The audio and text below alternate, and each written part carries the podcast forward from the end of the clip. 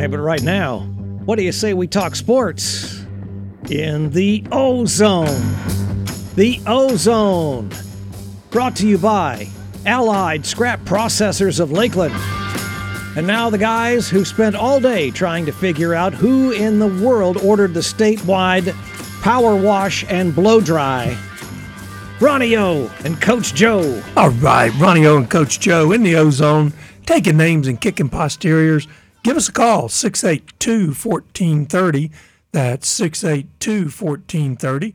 Or if you're technologically inclined, you can reach us at ozone at hallradio.net. That's ozone at hallradio.net. I would like to say tomorrow is Veterans Day. Of course, we want to honor those who have made this country possible and defended our freedoms here and abroad. And uh, would like to invite everyone. The Rotary Clubs in Lakeland put on a breakfast every year for the veterans, and that's going to be tomorrow morning at 7 a.m. It'll be held at Heritage Baptist Church, 4202 Pipkin Creek Road. $10 for civilians, free to veterans. You're listening to Ronnie O and Coach Joe in the Ozone. We got a lot of football coming up this weekend. Florida State's going to be at Syracuse in what used to be the Carrier Dome, which is odd because Carrier is an air conditioning company and it is not air conditioned. And that's going to be at 8 o'clock. That's the kickoff, 6 p.m. pregame right here on WLKF. And the Gators are going to host South Carolina at 4 o'clock. That's the kickoff, 1 o'clock pregame. That'll be on WONN 107.1, 1230 a.m.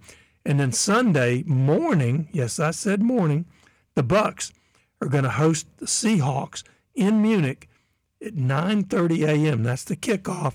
1 8:30 pregame. Coach Joe, you going to go over? You going Eric going to fly you over on his Learjet to the Munich game? Yeah, that's what uh, Eric said. Something about uh, visa problems or something like that. Otherwise, he, he said I, he said I could go. I he said, no, I didn't Visa either. Mastercard. Yeah, yeah, exactly. That's sort of that's sort of a problem. Visa, he has Visa, both, Visa, you know, platinum version and all that special special card that nobody else has. It gets him everywhere. he, yeah, Eric's amazing, you know, because uh, with with all this weather and stuff, uh, you know, he he he calls me, uh, you know, today and says uh, you know, what time you what time you being here tonight? And I, I said, Eric, there's a big storm out, and he, and he, said, I didn't I didn't ask for a weather report. I said, what time you being here tonight? He's and a said, slave driver. And I said, how am I going to drive in this weather? Next thing I know, there's a knock at the door, and and I looked, and I honestly thought that these were fictional things, but it turns out they're real. Eric has his own army of winged monkeys, and they, uh, they're surprisingly good at navigating through bad weather. And they carried me here tonight. And uh, are they got, giving got me a, ride home? Got a good deal later? on them? Got a good deal. This old lady had them. are they giving me a ride home later? No. oh man, I'm gonna need a ride home later. oh man. Well, quite a weekend last weekend for Florida football teams. Everybody won except Miami. Of course, they were playing FSU, so one team had to lose, and they got crushed. Right. Yeah. They they right from the beginning that game was was never an issue. It's interesting they had Tyler Van Dyke in there. He's he'd been out hurt. It's clearly clear that he was suffering from some sort of injury. He was in a lot of pain. They kept him out there probably a lot longer than they should have, and they were they were helpless. They gave up a long touchdown pass oh, oh, I think on the third or fourth play of the game. Uh, their defense continues to be atrocious, and now without Tyler Van Dyke, they were helpless. And they're an underdog this week at Georgia Tech. That's how bad. Oh my gosh, that's when you know you're pretty bad. Oh, is yeah. if you're an underdog to Georgia Tech. My goodness. Hey, Georgia Tech is, is passing the UM right now. now. Now, a lot of people say give it time, and and uh, Mario Cristobal has said, uh, you know, it's all part of the process. It's going to be okay and and it's his first year, but they have just nosedived, and uh, they're they're hurting a lot. They're still recruiting well, uh, but we'll we'll have to see what you know what's going to go what's going to happen there because a lot of people are unhappy and and I've always wondered about the long-term viability of Miami if they can sustain the kind of uh, trajectory they need to have a, a, elite program year after year. If they have the resources down there to do that, they they sh- they spent almost everything they had to get Cristobal. So uh, there are a lot of questions there. We'll have to see how it well, turns Tyler out. Tyler Van Dyke. I mean, there were people saying, you know, this guy might not win the Heisman, but he's going to be in New York, and you know, this guy's going to do this, he's going to do that, and you know, even before he got hurt, he wasn't playing all that well, was he? No, he, he was uh, regressing, but he had his moments. And just when you thought he was terrible, he had a great game against North Carolina that that sort of uh, got him back, you know, because he had been benched before that, and then, and then, he came back and reasserted himself there. But then he got hurt. So, uh, and they've been awful offensively since then. They did not have a touchdown against Virginia. They did not have a touchdown against FSU. So they've gone a long time without reaching the end zone.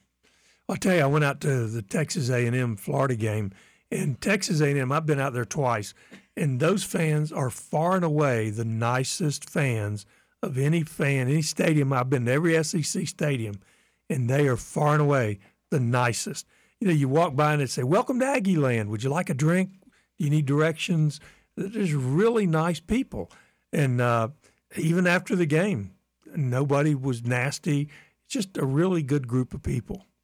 Well, congratulations. Well done on your trip. Very successful road trip. It's always good to see the Gators hadn't won a conference road game in almost two years. So that was, uh, it's not a small thing. I think uh, some, sometimes we forget just how far the Gators have fallen and uh, the, the climb back now. It's in, in these incremental steps. Uh, I have always heard good things about them. I was in Texas a few months ago, but not, not for football. So, but I didn't get over to College Station. I was, I was in Austin. Uh, the, the, uh, atmosphere looked pretty pretty good. I know both teams are not in the mix in the hunt, but it, it uh, the counselor said it was sort of a bellwether game to see where both programs were. And Texas A&M, uh, we talked about questions. You know, Billy Napier's trying to rebuild something.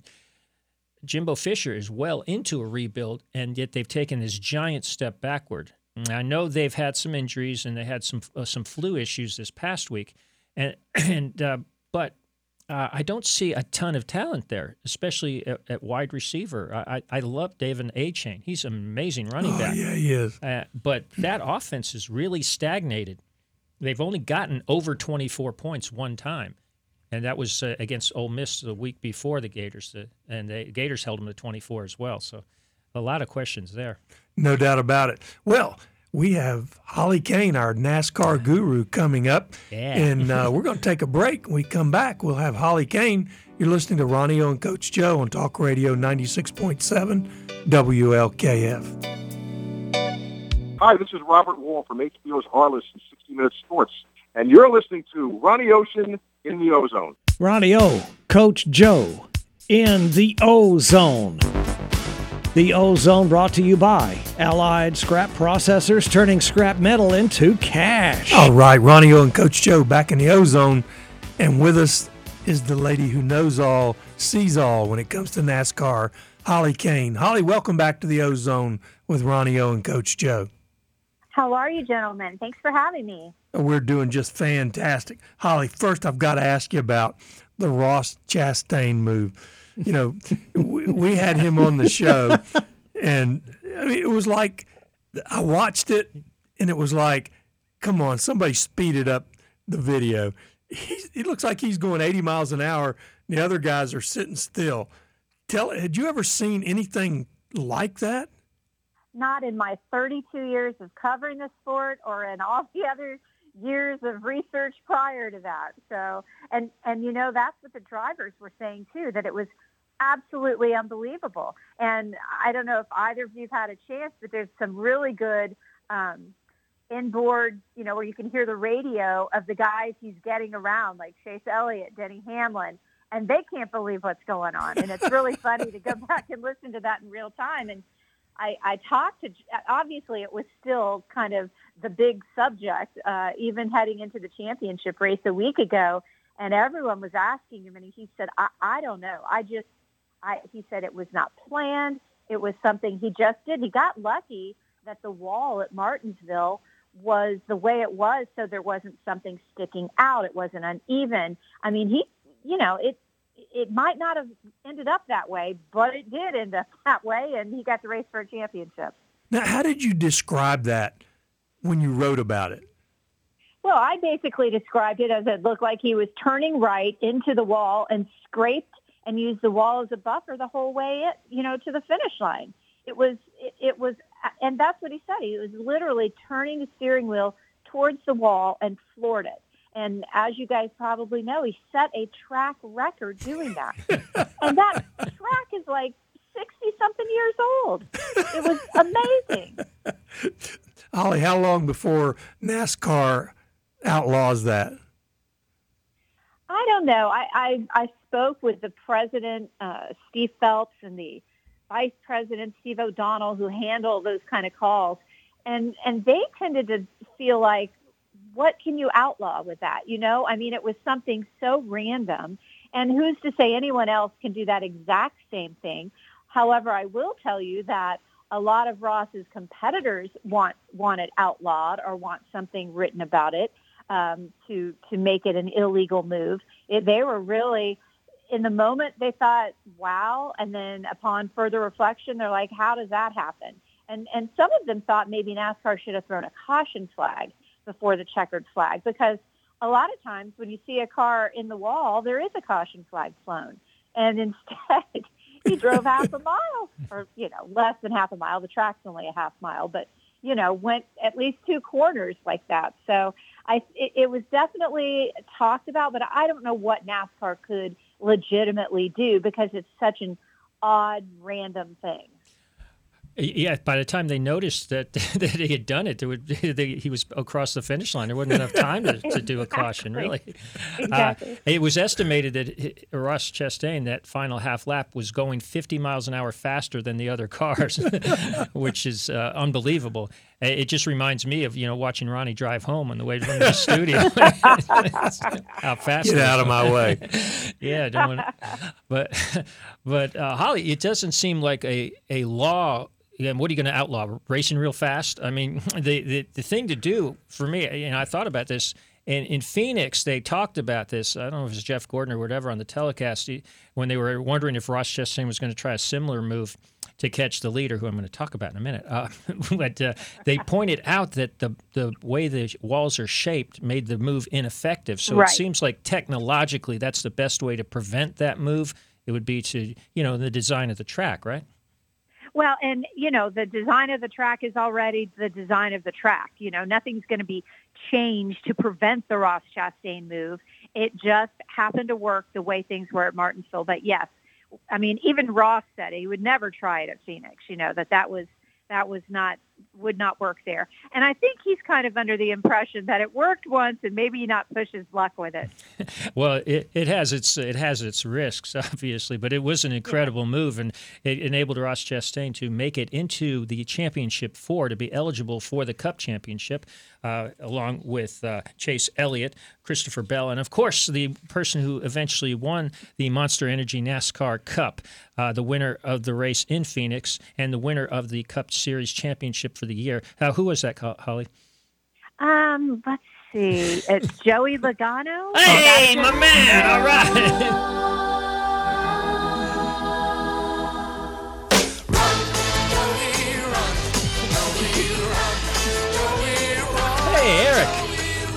didn't know Eric was going to do that. we never talked about that prior to the show. well, we need to go to commercial now. no, we don't. We need to stay here and talk about Joey Logano and the greatness that is Joey Logano and his second NASCAR Cup Series championship. Should have had three. I agree with him about 2020, but uh, we're not here to we're not here to reminisce about that. We're here to talk about 2022. 22 in 22. It started in the LA Memorial Coliseum on the uh, on the stadium track, which is one of the coolest things I ever saw. You and I talked about that on the show previously, and then in Phoenix he was, as they said on TV, these are the words of the commentators, not me. He was the class of the field all day long. He really was. I mean, he, I mean, I, I guess maybe saying he ran away with it might be too strong, but it, it did seem like that. Uh, he was, he was definitely the top car. And the only other guy that I felt like would have really challenged him was his Penske Racing teammate, Ryan Blaney. And, uh, he was able to hold him off. So in the end, you know, Joey really brought it. And he's the most veteran of those four. And, you know, something I thought was interesting, he's now only the second active driver that has more than one uh, NASCAR Cup championship, which if you think about it, all these years we're used to there being so many in the field. And now really it's just Kyle Busch and Joey Logano are the only two people that are actively well, I shouldn't say that. Jimmie Johnson is coming back for a few races, and he's got seven titles. But full-time drivers, Joey Logano and Kyle Busch, are the only with multiple titles. Holly, another tragedy for the Joe Gibbs family. Um, oh. Do we know yet what happened to uh, Coy Gibbs? I have not seen. Um, I have not received word specifically outlining what it was, but it was just heartbreaking. I mean, we were interviewing him the night after his son Ty won the championship, and I specifically asked him a question towards the end of his press conference, just telling him to step away from being a team owner, but as a father, how proud it made him to see his son win it after you know a very uh, embattled week for the young guy. He's 20 years old. Um, didn't make a lot of friends racing this year, but won the championship. So, but you know, seeing seeing uh, Coy there, and and he was really super proud of his son. And then to think, my goodness, only hours later he passed away in his sleep. It was so unsettling and so tragic. And so now, you know, Coach Gibbs, Joe Gibbs, has lost both of his children, and both of them at the same age, 49 years old. His um, son died a couple of years ago, JD, uh, and he was only 49 years old. So it's really tragic and, and so sad. You know, Holly, with all that going on, uh, Christopher Bell really acquitted himself well the past few weeks, hasn't he? He he has, and I'll tell you, he handled himself very well on Sunday. I mean, Christopher Bell is still a young guy, right, in his early 20s, and um, that's a lot to ask to get that news literally as they are getting ready to go out and race in the championship race. And uh, I thought he handled it so well. All of those guys did. It was just really surreal to have that going on that was so sad at the very moment that, you know, such happiness and potential and, and things could be happening in a championship race. So it was it was a tough day. Uh, Holly, you, you uh, made a reference to Jimmie Johnson, and I wanted to ask you about that. He is coming back to race at Daytona in, in February. Uh, what are his plans co- co- going forward next year? Well, he hasn't said exactly what all he's going to do, but he is now a co team owner with Richard Petty, which is pretty amazing. Two of the three uh, seven time champions in the sport, the third obviously being the late Dale Earnhardt.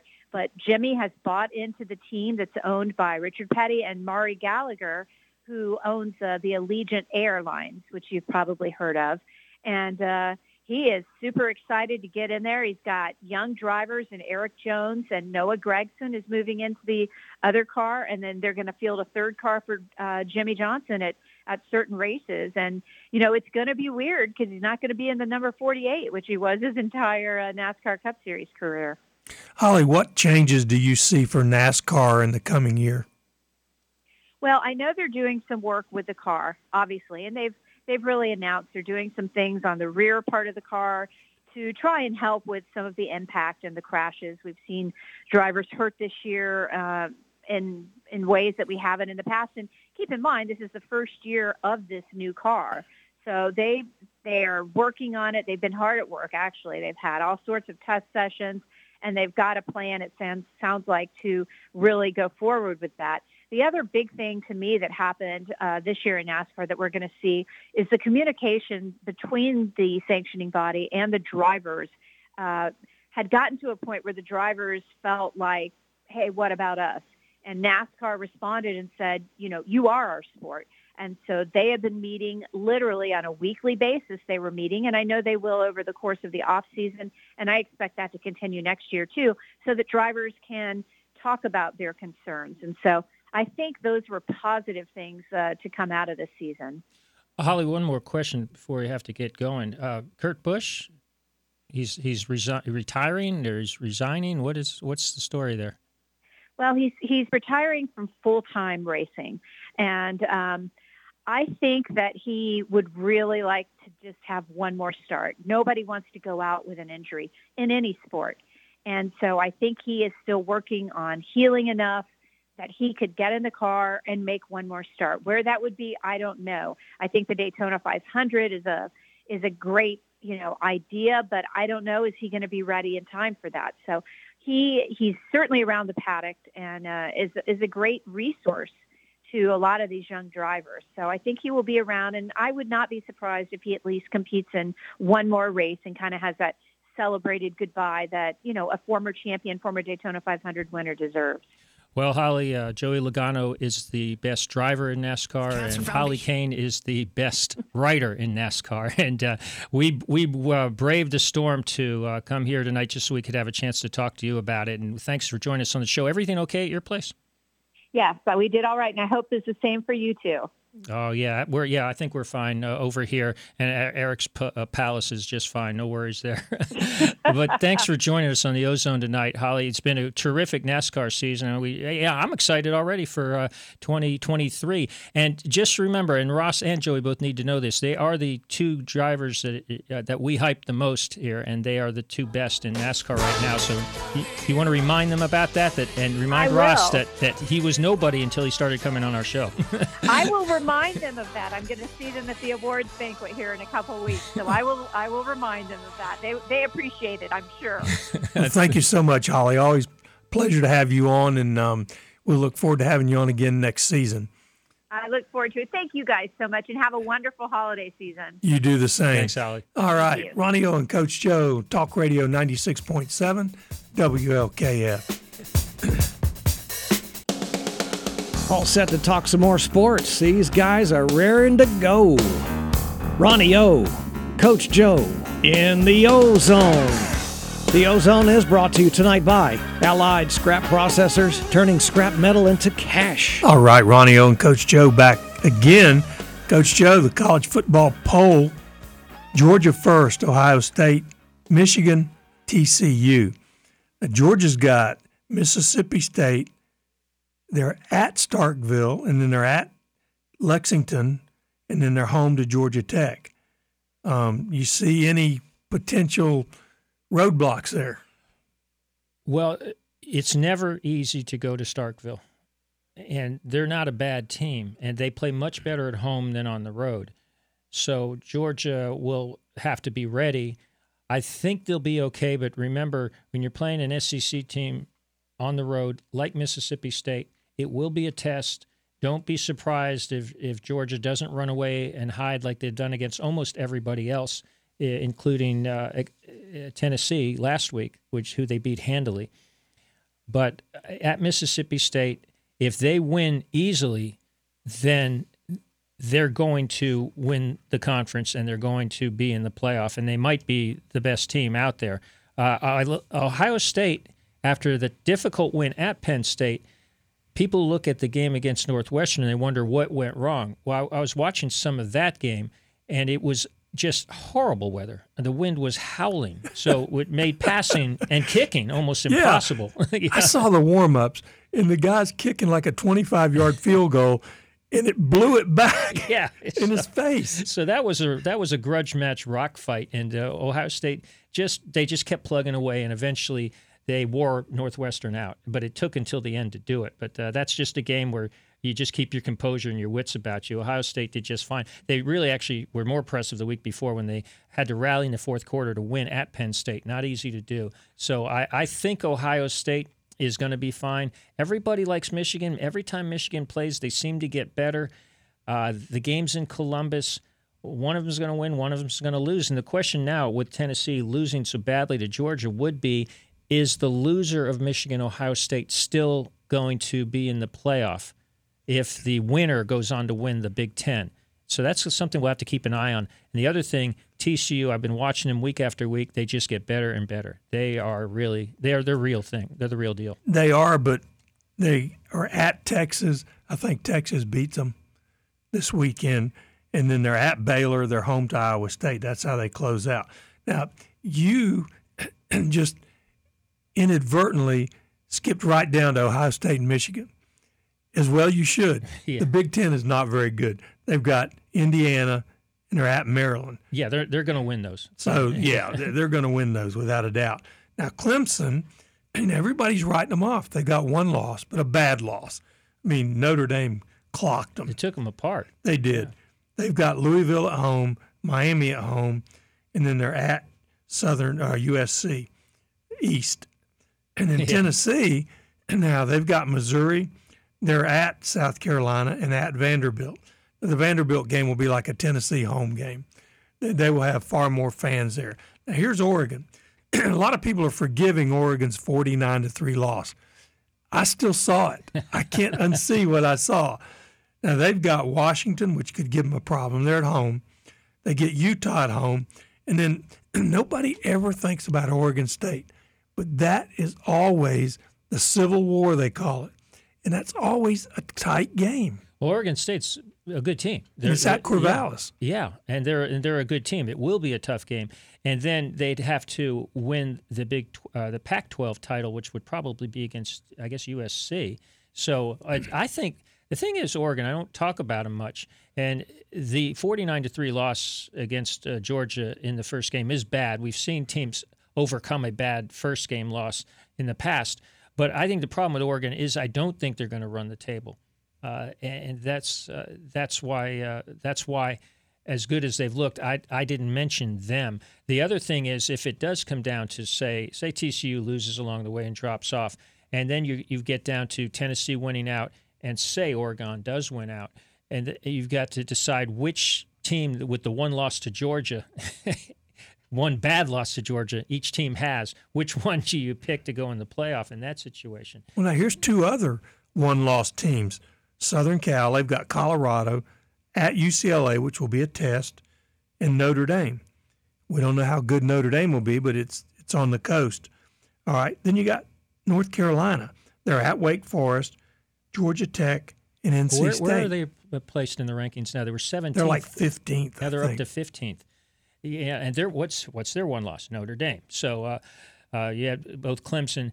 Well, I guess Clemson and North Carolina will, will sort that out between yeah. the two of them. So th- that's something that's going to give there. Uh, as far as that goes, among the one loss teams. But if you're talking about just the one loss teams, I think you're right about USC. If they run that table with what they have left and win the Pac 12, they have a significant, strong argument over, say, the loser of Michigan Ohio State.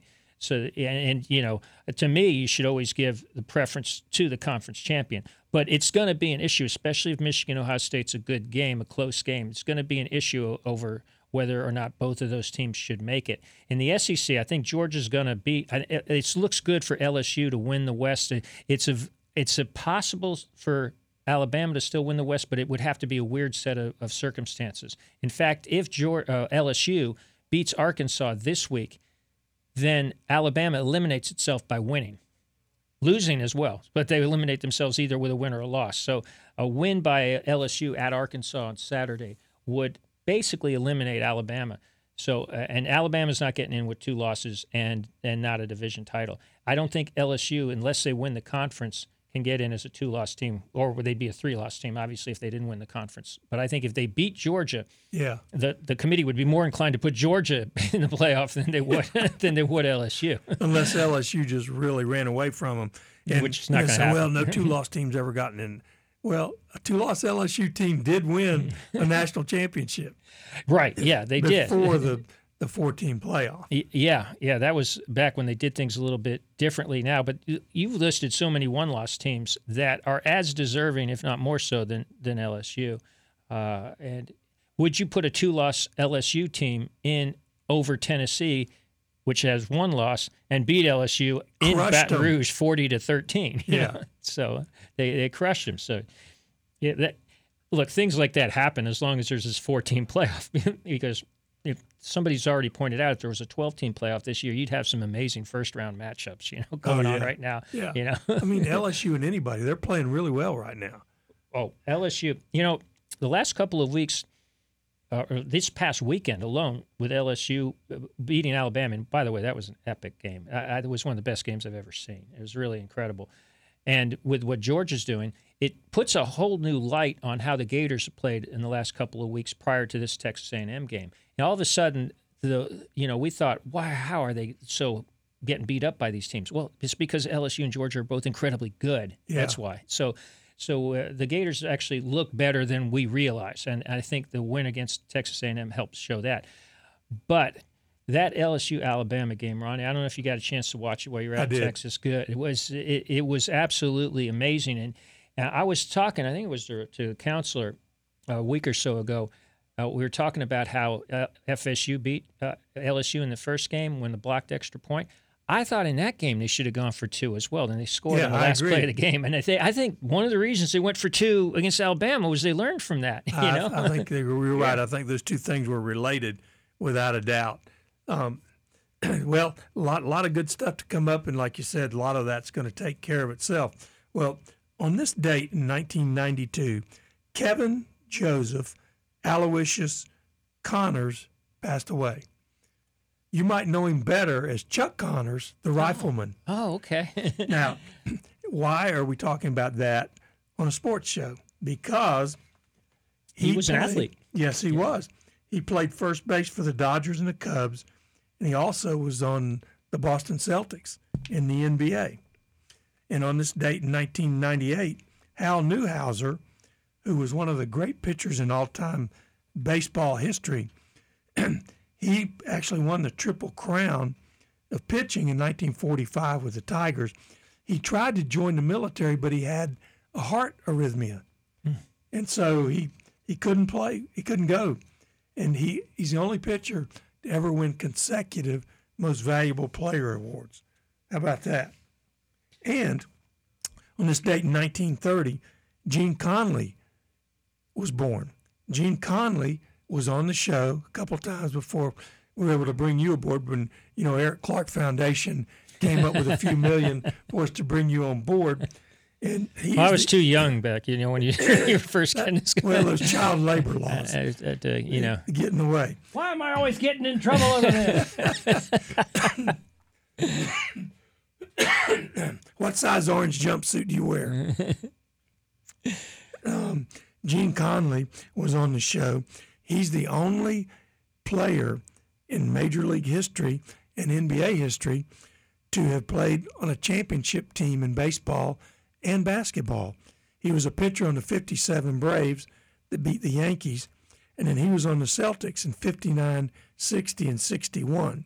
He died in 2017 at 87. Well, he, he was a fun guy. He was a great guy to have on here. He, I wish you could have met him. He, he, was really awesome. Well, one person I did get to talk to, Ronnie, thanks to you, and uh, you weren't here last week when he and he uh, uh, passed away a couple weeks ago. That's Vince Dooley. You know, we, uh, we it, it's one of the great things is getting a chance to talk to guys like these guys we rooted against, and you yeah. find out how wonderful they are. And uh, I know that that he was a good guy, and that struck us both uh, when when that happened. Yeah, he was a really great guy. Well, we'll be back in just a minute. You're listening to Ronnie O and Coach Joe on Talk Radio 96.7 WLKF. Hello, I'm Ken Riley, former of the Cincinnati Bengals, and you're listening to Ronnie Ocean, and you are now in the Ozone. The Ozone brought to you by Allied Scrap Processors of Lakeland. Let's do it, Ronnie O. All right, the late, great Ken Riley. Man, what a great guy. I sure hope he gets into the NFL Hall of Fame. He's certainly deserving. Well, I know right now you're sitting there, you're saying, hey, hey, hey, hey, hey, you forgot the sports quiz. We're hungry. We're thirsty. You forgot the sports quiz. Oh, my goodness. We did not forget. So if you know the answer, you haven't won in the last six months, give us a call 682 1430. That's 682 1430. Got a real easy one for you. You could win a $30 gift certificate to Miller's Lakeland Ale House if you haven't won in the last six months. Who was the Tampa Bay Buccaneers' first coach? Was it A. Leeman Bennett, B. Ray Perkins, C. Bear Bryant, or D. John McKay? The uh, Ale House, of course, is located at 5650 South Florida Avenue. They've got 40 strategically located television sets, and you can watch your favorite sporting event from anywhere in the restaurant and have drinking meal specials every night of the week. And that $30 will go a long way out there. Coach Joe and I go out there frequently, and Jorge and the staff will take care of you, right, Coach Joe? Oh, they sure will. And if you want to see the Bucs game Sunday morning, they open at 11, so uh, the, the game will be on. So you might have to see the first half at home, but uh, but then hustle over there to the Ale House. Not only uh, uh will the Bucs game be on in the morning, uh, once they open up at 11. But also, of course, you stick around for the 1 o'clock games. So with all those strategically located TVs, even when they have eight or nine games in the 1 o'clock slot, I can see them all. I, will sit there and, and the TVs are positioned in a way. There, there could be seven, eight one o'clock games, and they're all on right there in front of me. And, and they take such great care of you there. It's an amazing place. Exactly. Give us a call, 682 1430. That's 682 1430. Come on now. This, I know we've got a very intelligent audience, and this is an easy one. Who was the Buccaneers' first head football coach? Was they, it Leeman Bennett, Ray Perkins, Bear Bryant, or John McKay? They, they asked that coach uh, what he thought of the team's execution that first season, and he said he was in favor of it. oh yeah, oh yeah, he had some great ones. I tell you what, he was one of the funniest guys. That, that really dry, sarcastic sense of humor. He was hilarious. I think maybe my one of my favorites was that I think it was um, Bill Capece was a kicker from Florida State that they had, and so coaches do this at, at every level they'll come out and say, all right, if you hit this 50 yard field goal, nobody has to run after practice. If you miss it, everybody has to run after practice but you. So he's standing there, and Capece says, Coach said, You make me nervous standing there. He said, Well, that's going to be a problem because I plan to be at every game. yeah. Remember when he decided that Capece wasn't going to be his kicker anymore? Oh, yeah. Capece is kaput. oh, yeah he actually said that the the coach in question here, uh, and you know he he took the Bucs from absolutely uh, I, I mind numbingly awful to the NFC Championship game in just four seasons. So yeah. he, he did a really good job. Uh, but that, that that task aged him a bunch, so he only lasted another season or so after that. I think. yeah, you can't really blame him. they, they, were so bad. Oh my goodness, they were bad. But um, Give us a call, 682 1430. All we want to know is who was the Bucs' first head football coach. You know this, 682 1430. We've basically given it away. His son later became the general manager. His son was a wide receiver on that first team, if I remember right. Lee McGriff was on that team, and Steve Spurrier was the first quarterback of the Buccaneers. And boy, did he take a beating. Lee Roy Selmon, their very first draft choice, was on yeah. that team. Uh, it was uh, uh, a, a, an amazing time. You know, it's Tampa getting a team. First off, was huge, and the fans were an amazing support of it. Even though it was near the end of their second season before they got their first win after losing the first 26 games in a row which, by the way, 26, 26 losses matches the uh, 30 game record that Jeff Scott produced at USF. they lost bad to Temple over the weekend. We were talking about Miami's problems. USF's problems run very deep.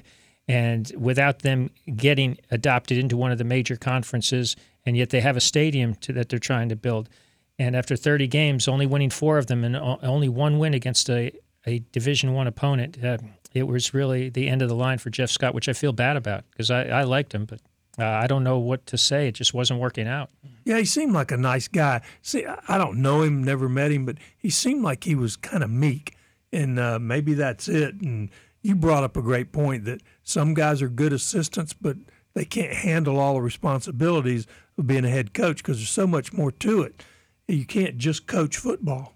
Yeah, you really are, are running an organization and so a lot of it is about surrounding yourself with the right people uh, to allow you to do what you do. And some guys just have a knack for it. And other guys are great coaches and they're some are great recruiters, but it's really three things you have to be able to do. You have to know your X's and O's because that allows you to hire the right people. You have to be a great recruiter because you're the face of the program, but you also have to be good at running the program. So if you if you're weak in one of those areas, chances of you being successful are, are really slim, slim at that point.